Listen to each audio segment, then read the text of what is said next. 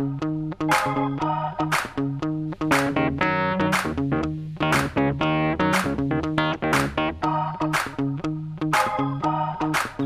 Existem duas leis que são de extrema importância para a ciência.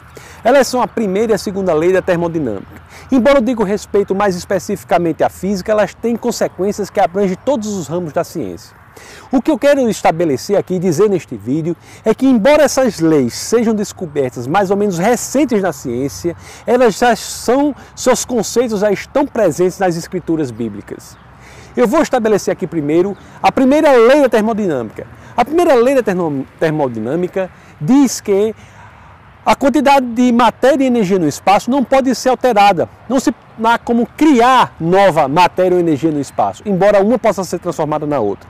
A Bíblia, mais especificamente no livro de Gênesis, capítulo 2, verso 1, diz que assim foram concluídos os céus e a terra e tudo o que há neles.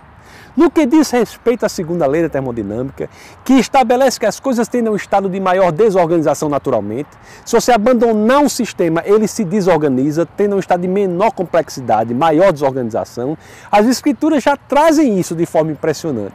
Eu vou apenas numerar aqui três escrituras e falar sobre uma delas muito rapidamente. As escrituras são Isaías 51, 6, Salmos 102, 25 a 26, Hebreus 1, 11.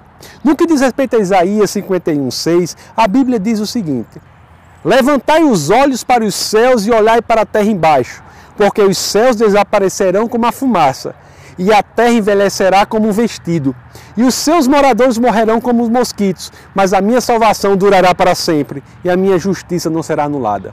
A Bíblia estabelece, portanto, que há um sistema entrópico no mundo, e a salvação e a justiça de Deus que não, apenas o que não se submetem a ele. Muito obrigado por sua presença. Deus os abençoe grandemente.